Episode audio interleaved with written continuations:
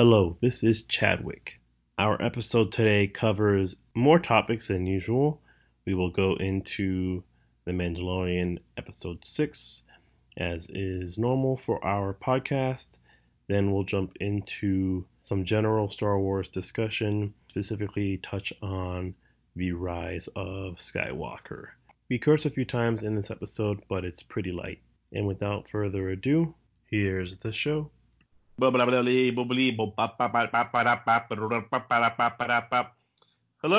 this is Chadwick, and you're here for another episode of Zick and Wick. Uh, I believe this is episode six. We'll be talking about Mandalorian episode six, and I've got some other topics, Zach, that maybe we should, you know, cover at the end. Okay. General Disney stuff, Star Wars stuff. We are approaching the release of episode nine, and there's lots of stuff coming out in the news. And the hype isn't that high right now, but um, I'm kind of curious about that. But let's just jump right into The Mandalorian. This is episode six. I forget the name already. Do you know the name? It is called, I just had it up, it is called The Prisoner. Uh, this episode was a little bit on the longer side. It was almost forty minutes. And just before I even start doing the rundown of the plot, it is the same thing we've been seeing over and over again. Mandalorian goes somewhere, he finds, he gets a job, he does it, and you know we we escape at the end. It's I'm I'm a little frustrated because if I run through the plot and tell you exactly what happened in the story, it's gonna read just like a lot of what we've already seen. Um, yep. Yep. This is the this is the first time where I've I've come out of an episode feeling kind of frustrated. Yeah, I, I felt it a little bit last week. I definitely felt it this week. It's um, it's almost feeling like the serial soap opera of the Mandalorian's adventures. It's not like we're not advancing the plot at really at all anymore. It's just kind of showing more of the same stuff each week. Going coming into this week, seeing that there were new writers, you know, exciting, exciting up and coming director that was going to be directing this episode. I totally anticipated it was going to be something different. There were bits and pieces that were different. It was more of a of a group heist. In terms of story beats and what the objective of the episode was, it, it was a lot of the same. Even the Baby Yoda stuff wasn't even wasn't even that cute or that it didn't make up for the rest of the the lack of plot. Right. Yeah. Um. I, yeah. Like you said, I, I had a. As far as like kind of the setting, I mean, this was the first episode that wasn't, we didn't have that kind of the cinematography wow of looking at these landscapes. This was all just set in space or set in space stations. Um, so you really didn't even have that on this episode. Something pretty to look at. You were basically looking at a ship the whole time. Yeah, I didn't even think about that. That's a good point. This was very bland and not exciting at all. Maybe that's why I was even more bored than usual. Yeah, I, I think that had a lot to do with it. I I don't think there's a whole lot of interesting bits um, to cover in here, but I'll try and get through it quickly as possible. Okay, so we escape from the last planet. Mandalorian lands his the Razor Crest on a, a random space station in space, um, getting some pirate scrapyard vibes. He meets up with a bearded fellow who recognizes him. He's pretty friendly. They have some background, so Mandy's definitely worked with him in the past. This guy gives Mandy a job. It's with a crew of four people, in addition to Mandy, and they'll need to use the Razor's Crest. Mandy doesn't want to use the Razor's Crest, but he reluctantly agrees. They run into Bill Burr, and his character's name is, is Mayfeld. Mayfeld is a very ornery guy, definitely has some... So he doesn't. Bill Burr's character doesn't have any history with, with Mandy. He's a he's a new character for this, or a new um, person into the group since the Mandalorian was associated with these guys. But he is an ex. They kind of allude to it. He's an ex-Imperial. Um, so he's already like Mandalorian doesn't like Imperials. So it's already they're already starting off on the bad foot. But the other guy, um, the one that d- Rand knows him, the the main the old bearded guy knows him. And and then the Twi'lek knows him, the uh, the female. Um, I don't think the big guy, the Devaronian, I don't think he knows him either. So they, he knows just the one character that's going to be on the crew. Okay, so we meet the rest of the crew. Um, this consists of a droid named Zero. What's the name of the species? Twi- Twi'lek. So they're yeah they're a pretty common species in throughout all Star Wars. Yes, I I recognize the species. I just didn't know the name. Her name is I think it's Xi'an. She clearly has some beef with Mandy in the past, as you mentioned. Um, there was a bit of a change in the in the in the score. It, it came it became a little bit more heisty, like a little bit more fun. I thought we would take a shift in, in tone from melodrama to to a fun caper heist, but that definitely didn't last. So the mission is to extract a prisoner from the New Republic prison. Zero is going to be the pilot. Mandy doesn't like this, but he reluctantly agrees. There's a bunch of back and forth with the group in the Razor's Crest, making fun of Mandy for not showing his face. Mandy gets into a fight with Berg and accidentally opens a compartment with Baby Yoda. Nothing really happens here, but Mayfeld harasses Mandy about Baby Yoda. It, they, well, they end up arriving at the station, so that kind of interrupts the whole Baby Yoda part. Yeah, and they just forget about it. I don't know if anyone... The Zero definitely is paying attention to Baby Yoda and saying, hey, I wonder what this thing is, if it's of any value. Nothing really comes of it. It doesn't really add to the plot. This is part of my frustration. Um, I thought something was going to happen with Baby Yoda where we'd pivot from trying to rescue this prisoner to uh, getting back on point with the plot about Baby Yoda. But instead, we get onto the ship, this prison.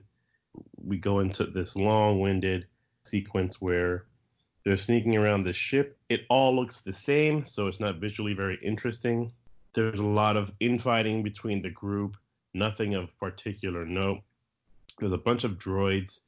Mandy sneaks around the hallways, you know, kicks their ass. It's kind of fun, but honestly, kind of forgettable. Yeah, one. It's almost like they can't. The, the writers can't decide if Mandalorian's a badass or if he's just a normal fighter. Because there's some fights he's getting his butt kicked, and then he goes against these droid and takes all out all four no problem, and the other guys just watch him do it. So a little kind of goes back and forth between episodes of how good he is. Yeah, I agree with you because there's times where he needs help to get out of a fight, and there's other times where he does a great job of, you know, taking care of a bunch of people quickly and easily. Mm-hmm. He, he struggles a little bit with this, but he's never really at risk. Right. I feel like they're trying to make him seem like a brawler, more of a street fighter. Um, like he has some vulnerability, but he's not quite a superhero. But they yeah. keep bouncing back and forth. Yeah, and he has a lot of they they do good they do a good job of showing that he has a lot of, a lot of weapons at his disposal to uh, kind of take care of different targets. We haven't seen the um, his I mean he wouldn't really be able to use it much in this episode, but we haven't really seen his rifle much in the last two episodes. He's kind of just hidden that away. Okay, so Mandy takes out these droids. Um, it's not really a problem. It is interesting, but I've already forgotten all the bits and pieces, all the steps of the fight. Okay, um, and they, they go to this little section where there's a door, uh, a sensor goes off, and I think Zero tells them that there's an organic behind the door. Apparently, this place was supposed to be only manned by droids, and Mandy takes issue with fighting an organic, a human, and we d- definitely is showing Mandalorian has made it, has had a, an arc, and he is now a good guy. Um, right. Yep, he's a he's a good guy at heart, but he still seems like he's stuck in his previous regime of working with all these bad guys. So he's trying to be a good guy in the mix of a bunch of bad guys. So I was getting so frustrated with the episode that I stopped taking notes because it was so much of the of, of the same beats over and over again. Yeah, I actually didn't even take notes. I wrote like after I was done, I wrote down a few like thoughts, but I didn't really take notes during the episode. So I don't even remember how. I think. Uh, Xi'an kills the, the the guard. Yeah, so you want me to explain yeah, that part? Yeah, so they um they all kind of uh, Mandy doesn't want to kill the the guy. He wants to basically negotiate with this guy and say, hey, if if you don't if you don't work with us, these guys are going to kill you. But if you work with us, we're going to let you go. All we need is this one prisoner. Uh, Bill Burr doesn't like this. The Devaronian doesn't like this. Twi'lek, she's just kind of sitting off in the corner doing nothing. And they end up all pointing their blasters at each other. Um, in the meanwhile, the, the the New Republic guy, he has a, a tracking fob that basically when he pushes that button, it automatically tells New Republic forces to come come and basically attack that facility or come to his rescue or whatever. So he's not pushing it. He's not pushing it. They get in their standoff. It looks like everything's going to settle down, and the Twi'lek, who's just the female Xi'an, just sitting off in the corner, she ends up throwing one of her, it's almost like a ninja star type uh, type weapon, and kills this kills the New Republic guard. As he's falling to the ground, he hits the button for the tracking device. Um, they don't notice it until a few seconds later, but then kind of all yeah. the chaos ensues. They know they really only have about twenty minutes to get the prisoner and get out of there before a bunch of New Republic people show up to to cause some cause some havoc. They get to the prisoner. They release a prisoner. Prisoner's name is is Qin or Qin, and it turns out Qin is is Xi'an's brother. Yeah, this is this is where I think they could have done a much better job with the episode if it would have been a a reveal that this was a prisoner that we knew. I think even if the plot didn't advance much, I think that reveal would have made up for the episode. I really think they missed a opportunity here. Yeah, totally agree. They escape. And in the escape, I'm not going to go through each of the individual points, but Mandy encounters everybody in the crew and has to fight them off. It is implied that he's killing them. Um, and then Mandy escapes with just Qin. I think it's just Qin. Does anyone else escape with him? And Zero? It's just, I know Zero doesn't escape with him because um, as they're all going back, Zero is like basically hunting Baby Yoda, and as they get back in the ship, oh, uh, yes. Ma- Mandalorian catches him at the last second and blows him away. Yeah, so there is one cute moment with Baby Yoda.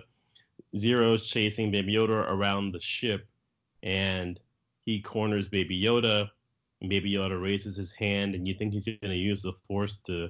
to defend himself against Zero, and Mandy kills Qin, or sorry, Mandy kills Zero. That is the one cute Baby Yoda moment of the episode. Yep. They take the Razor's Crest and they go back to the space station before the New Republic shows up at the prison. It's not clear whether or not Qin is alive or whether Mandy kills Qin, but it turns out that he brings Qin back alive. He collects a bounty from Rand, and it's clear as Mandy is about to board the ship that Rand is going to betray Mandy. He has a gunship that's going to shoot down Mandy as he leaves the space station. As Mandy takes off in the Razor's Crest, uh, we see that there is a beacon tied to Rand's, um, like his belt or his hand or something. And the New Republic is coming towards the space station. Right. It was that same tra- It was that same tracking fob that the uh, the guard activated at the very end. They Mandalorian just bought, brought it with him and put it on put it on Qin while he wasn't paying attention. And so the gunship is about to take off, and the New Republic X-wings think that it's going to attack them. And you see the X-wings uh, shooting at the space station. Leave it ambiguous whether or not they blow up the space station or if they just have a standoff. But clearly, Qin and Ran are, they're not going to be able to hunt down Mandy or kill Mandy. You did notice the Easter egg in that, that scene, right? Oh, should I have recognized any of the, the pilots? Yeah, you should have recognized it. Well, you should have recognized the first one, definitely. The first the first one was Dave Filoni. Oh, it was? Yeah, and then the other two were the two of the other directors. It was Deborah Chow and uh, Rick uh, uh, Famuyiwa, or Famuyiwa. I, oh, I, this I, episode? Yeah, so the three the three... The three X-Wing pilots were all directors for the series. I didn't even notice it. Yeah. So that was actually, I mean, as, as sad as it was, that was my favorite part of the episode, was that little kind of throw-in right there. Yeah, I, I'm not sure what they were doing with this episode. I'm not going to get too negative here, but Bill Burr, his his personality and his character is just very... It doesn't. It didn't fit. It didn't fit at all. Doesn't fit at all. That's who he is in real life. That's who he is on on, on stand up. Just kind of standoffish and crude and mean unnecessarily. Like, he doesn't want to make friends. He's just trying to put people off. Yeah. And, um, I thought the secondary this I thought the secondary actors in this episode were was probably the weakest point of it. I didn't I didn't really care for any of that, the crew. I thought they were all kind of I yeah. thought I thought they were all kind of weak. I didn't I thought they were they were either overacting or they just looked unexperienced as much. I, I mean, I don't like to criticize that too much, but it's just it didn't it it kind of took me out of the episode a couple times. I have some theories on it. I don't know if I want to get into it, but it feels like they shoved this episode in there. It was wasn't written by uh, Jon Favreau or Filoni. Mm-hmm. It, it almost feels like they needed an extra episode, or they wanted to give somebody a chance to do an episode on their own. But, anyways, I don't really have any other other points other than to say, you know, a little frustrating. But, you know, again, these episodes are pretty short, so it's not something to, you know, belabor. But yeah. You know, we, we, we were commenting on this last week, and it's kind of more the same this week. So hopefully things turn around. We have two episodes left, I think. Is that true? I think, yeah, I think that's right. I think it's eight episodes total. Um, I believe, if I remember right, next week is Wednesday because they don't want to mess with this Rise of Skywalker release. If, oh, okay. That's true. I think, I think it might be a Wednesday episode next week. Yes, Rise of Skywalker, episode nine, comes out a week from today. Mm-hmm.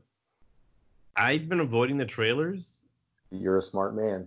I usually get pretty pumped for these Star Wars movies, but this one, I don't know if they're just... Maybe if, because I've been avoiding the trailers, my anticipation and my excitement level is a little lower. How do you feel going into this movie compared to prior ones?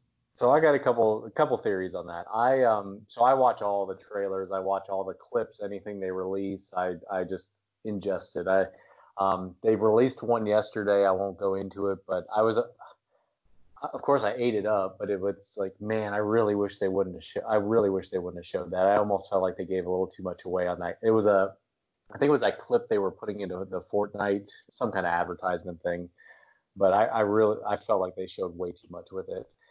I am excited from what I've seen. I like, I like that they're bringing the Emperor back. I like the, the how they're kind of they're teasing little things in the episode that we don't know know about. Um, but my theory is is because we do have, we've had all these episodes of Mandalorian, um, we've had Star Wars. We've kind of filled up our Star Wars glass a little bit. Um, we've had what six weeks of Mandalorian to get ready for this, and so it's like everybody's Star Wars quota is almost, it hasn't been met, but it's been filled up more than it no- has been in the last four years. Yeah, it, that definitely plays into it. There's not a lot of hunger.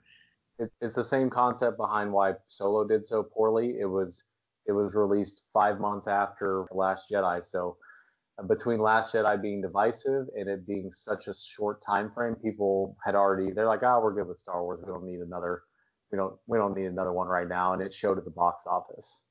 And I have another theory that kind of, not necessarily theory, but, you know, people talk about the M C U and how it it, it succeeds versus other franchises or, or universes.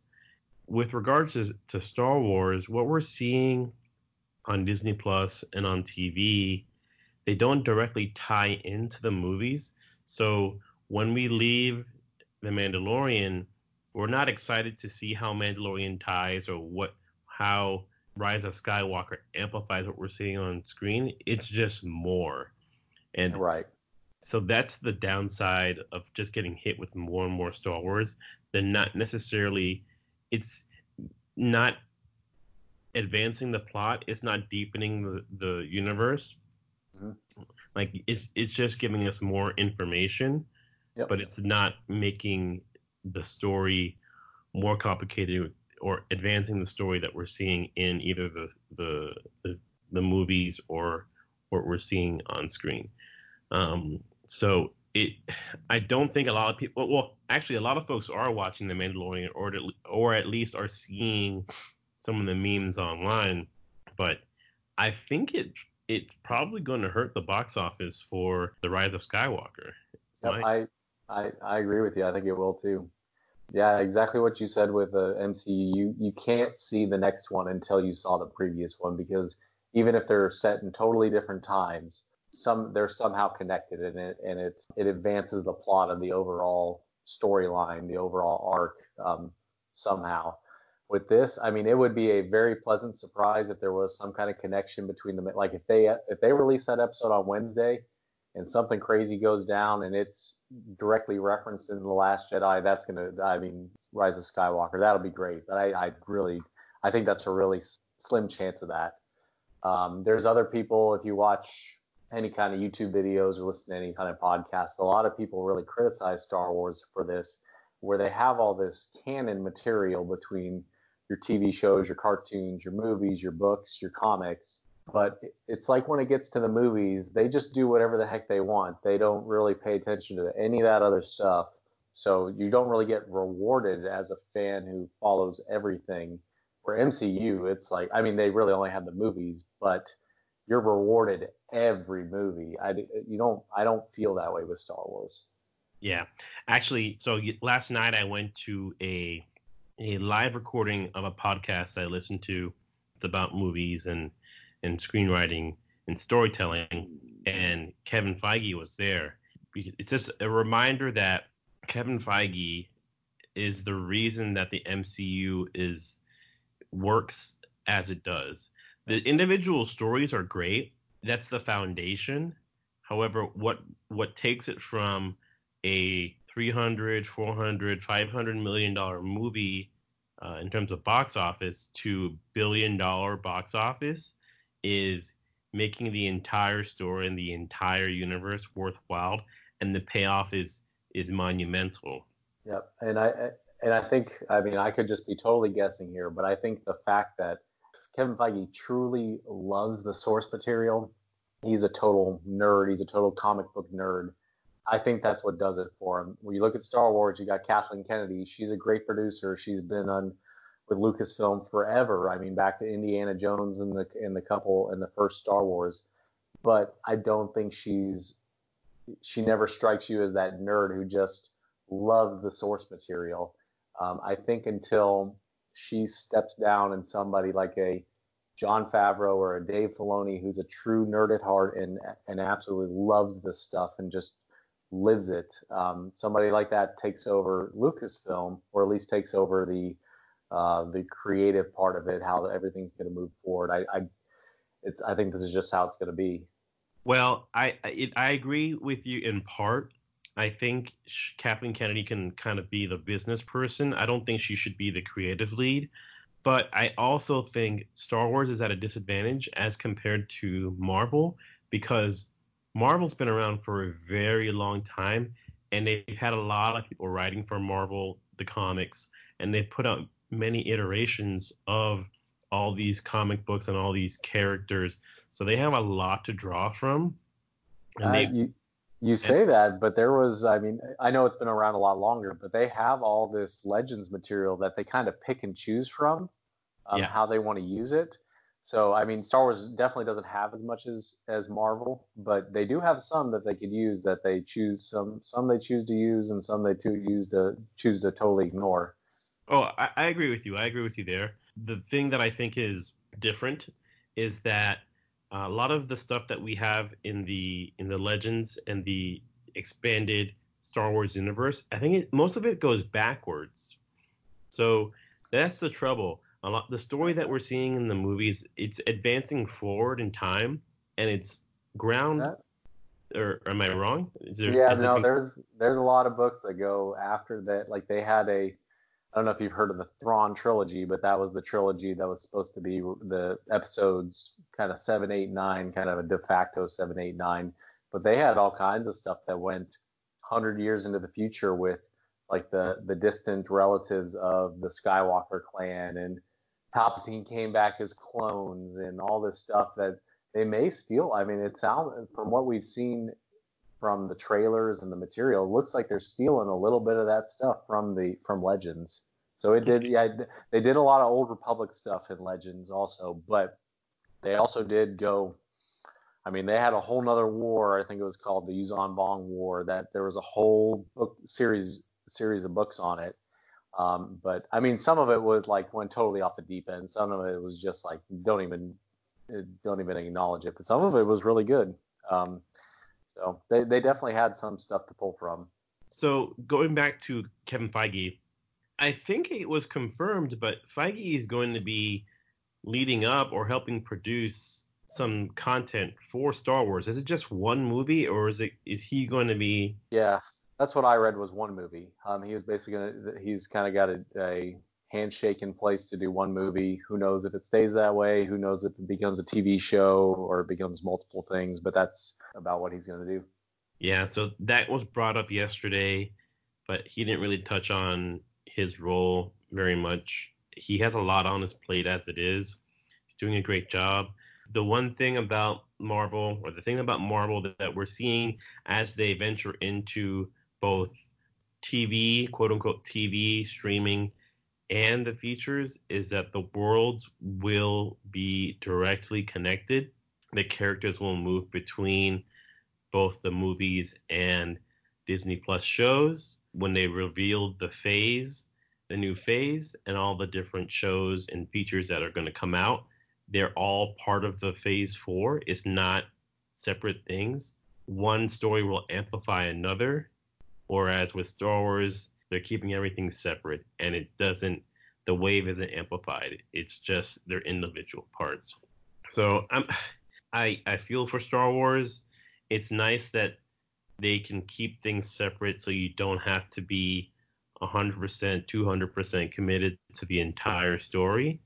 But I I feel like they don't yet know what to do in terms of direction.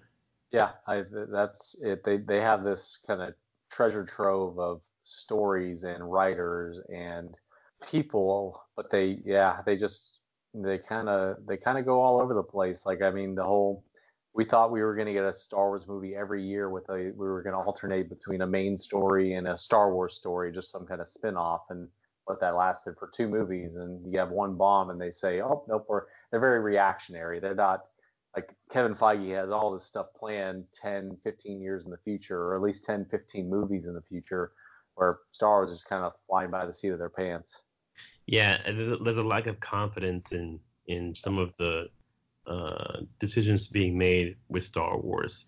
Right. I honestly think if they decided to, to release Star Wars movies that were not part of the Skywalker saga, and they were smaller budgets, it would be fine. However, the world that we live in now, everyone expects, you know, a movie to make a billion dollars if it's being released by Disney. Like, if it doesn't make over five hundred million dollars, you know, there's people are disappointed. Yeah, um, it's a total failure. Yeah, it's but it, it may not, I don't even know if it's a financial failure, but it's still the expectation is that everything is um, the stakes are ridiculously high. Yep. And that's the consequences of, you know, their own making at Disney. Yep, you were absolutely right. Okay, um, that was a, that was kind of a downer. I will still be seeing The Rise of Skywalker opening I've, night. I've got my tickets for seven thirty next Thursday. Oh, what time is? I think mine is. Don't talk to me, East Coaster. Yep. You better turn your phone off. Oh, you want to touch on, have you seen some of the controversy? It's, it's. I think it's been inflated a bit, but some of the backlash or comments being made by the actors in Rise of Skywalker about The Last Jedi and how they're happy to see J J Abrams back, and how I think there's the media is kind of drumming up drama where there isn't really too much. Yeah. But my comment on all of this is, there's controversy, there's drama, there is some exaggeration going on, but I don't really believe a whole lot of it. I think it's something that should be mostly ignored, yeah. But it goes to my point of people aren't excited. They're looking for, the media is looking for negativity, and they're not genuinely excited for this movie, and that makes me nervous. Yeah, I... um. I mean, they've been pumping out, I think they've pumped, I mean, I remember them pumping out a ton of T V spots and all this all this stuff for Last Jedi and Force Awakens. It feels like way more for this, and I think they're doing it just to try to like just get that last minute boost, because I I don't think this one cracks two hundred million. I think it stays under. I um I just it'll get I think it'll get close, but it's kind of like you, you remember um what was it the the Batman movie the uh, Batman versus Superman. Mm-hmm. Like it was almost like artificial hype. You're like, man, a, a movie. It was the first time we're seeing Batman and Superman in a movie together. This thing should this thing should do Avengers numbers at least. Um, and it didn't. It did like one sixty-five, but it was because for some reason people just weren't hyped for it. It like the trailers didn't look great. They just I, I don't know what it was about that movie. Um, it, it's a little bit of the same feeling here for me. It's a t- kind of a different reason, but it's exactly what you said. It's just the hype isn't there right now.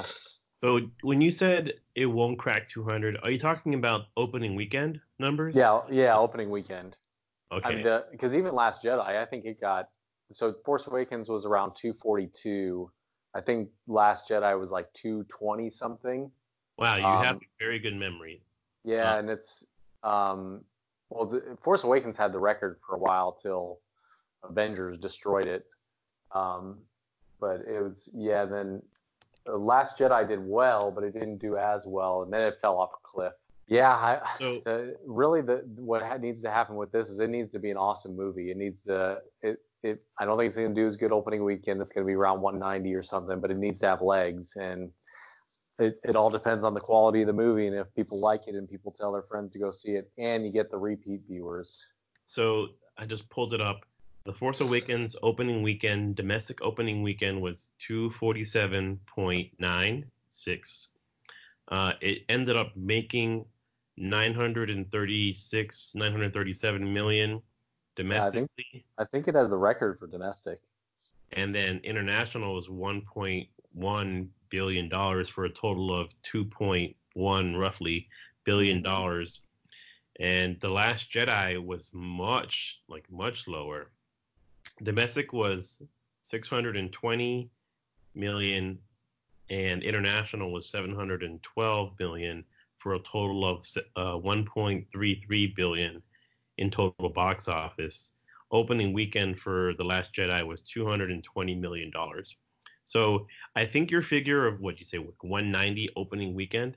Mm-hmm. I I even I think it might go lower than that. It could. Um, the reason I think it's um, the the thing it still has going for it is it is um, it is Christmas break for kids. Um, it's a P G thirteen movie, so kids are going to go see it. They're going to want to go see it multiple times. I, I think it's still going to do pretty well. I mean, really, I think that's what killed Solo. It just was at a bad time. I think if you put it out in December, it might have not. I mean, it wasn't going to crack a billion, but it would have made a couple hundred hundred million more just from the time frame. Yeah, and you would think that, I don't know what the marketing's been like, you can tell me, but when they were marketing Endgame, it was talked about as the conclusion of this. Yeah, they're, they're doing the same thing. They're and they're, I mean, they're doing even more. They're they're taking the uh, similar but different route. They're going a conclusion of forty years or forty-five years worth of movies, basically. I really haven't caught. Like, I don't get a sense that there's a whole lot of buzz. Normally, yeah. I would I would feel it from even people who are casual viewers of Star Wars. I think the Star Wars buzz is not there. I'm just preparing myself for a less than stellar box office for this. I, I will tell you, though, on this one, it was harder. So the on the day that the online tickets went on sale, it was harder to get tickets, and tickets were selling out faster than they did for The Last Jedi. Um, I would say it was almost on. I mean, obviously, it's not going to make Endgame numbers, but it was like the speed that tickets were selling, at least the first day, was like was Endgame numbers.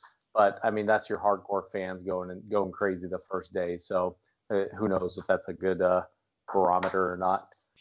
Okay, so the so Rise of Skywalker is currently tracking for an opening weekend of between one hundred seventy-five million and two hundred million at the box office. Okay, according to it. Yes. So yeah, we're we're right on target. I I would I'm targeting a little bit below one ninety. I'd say one seventy-five seems fair. I wanted to do better, obviously. I yep. just I don't feel it from my my friends. I don't feel it from uh, the outlets that I that I listen to. It doesn't yep. seem like it's going to be a huge, huge uh, opening weekend. Yep. But I we'll think, see. Yeah, I think what needs to happen, it just needs to be a good, solid movie. And that that was the problem with The Last Jedi, is people went and saw it the, the first weekend, and people were torn on it, and so it didn't have the good word of mouth where everybody that saw Force Awakens said, oh, you got to go see this. I mean, it's just like the old Star Wars. And, I mean, it had been a, a big layoff since the first one, but it didn't have the big drop-off second weekend and third weekend that The Last Jedi had. This this just needs to be a good movie that gets good publicity after it comes out. Yep. So, Zach, uh, you want to record an episode after The Mandalorian drops on Wednesday? Let me pull up my calendar while we're live on the air. Uh, let's see. I Wednesday is wide open for me next week. Okay, I can make it work. I think a lot of folks will be taking vacation. Do you want to talk about maybe doing an episode the Saturday or Sunday to, yeah. to talk about um, Rise of Skywalker? Yeah, we can do it Saturday. We can do it. Um, we can do it Friday. Friday. Um, yeah, okay. we need to we need to put spoiler alerts all over that sucker. Oh yeah, oh yeah, for sure. Next week. Wednesday or Thursday, take a look at our new Mandalorian episode of Zick and Wick. And next week, let's say Saturday or Sunday, watch out for our new episode that's specifically covering Rise of Skywalker. I will probably have seen it a couple times by then. I'm sure Zach will have will as well. For Zach and myself, this has been Zick and Wick episode six. Thank you for joining us, and we'll see you next week. All right. Have a good weekend, everybody. Have a good one.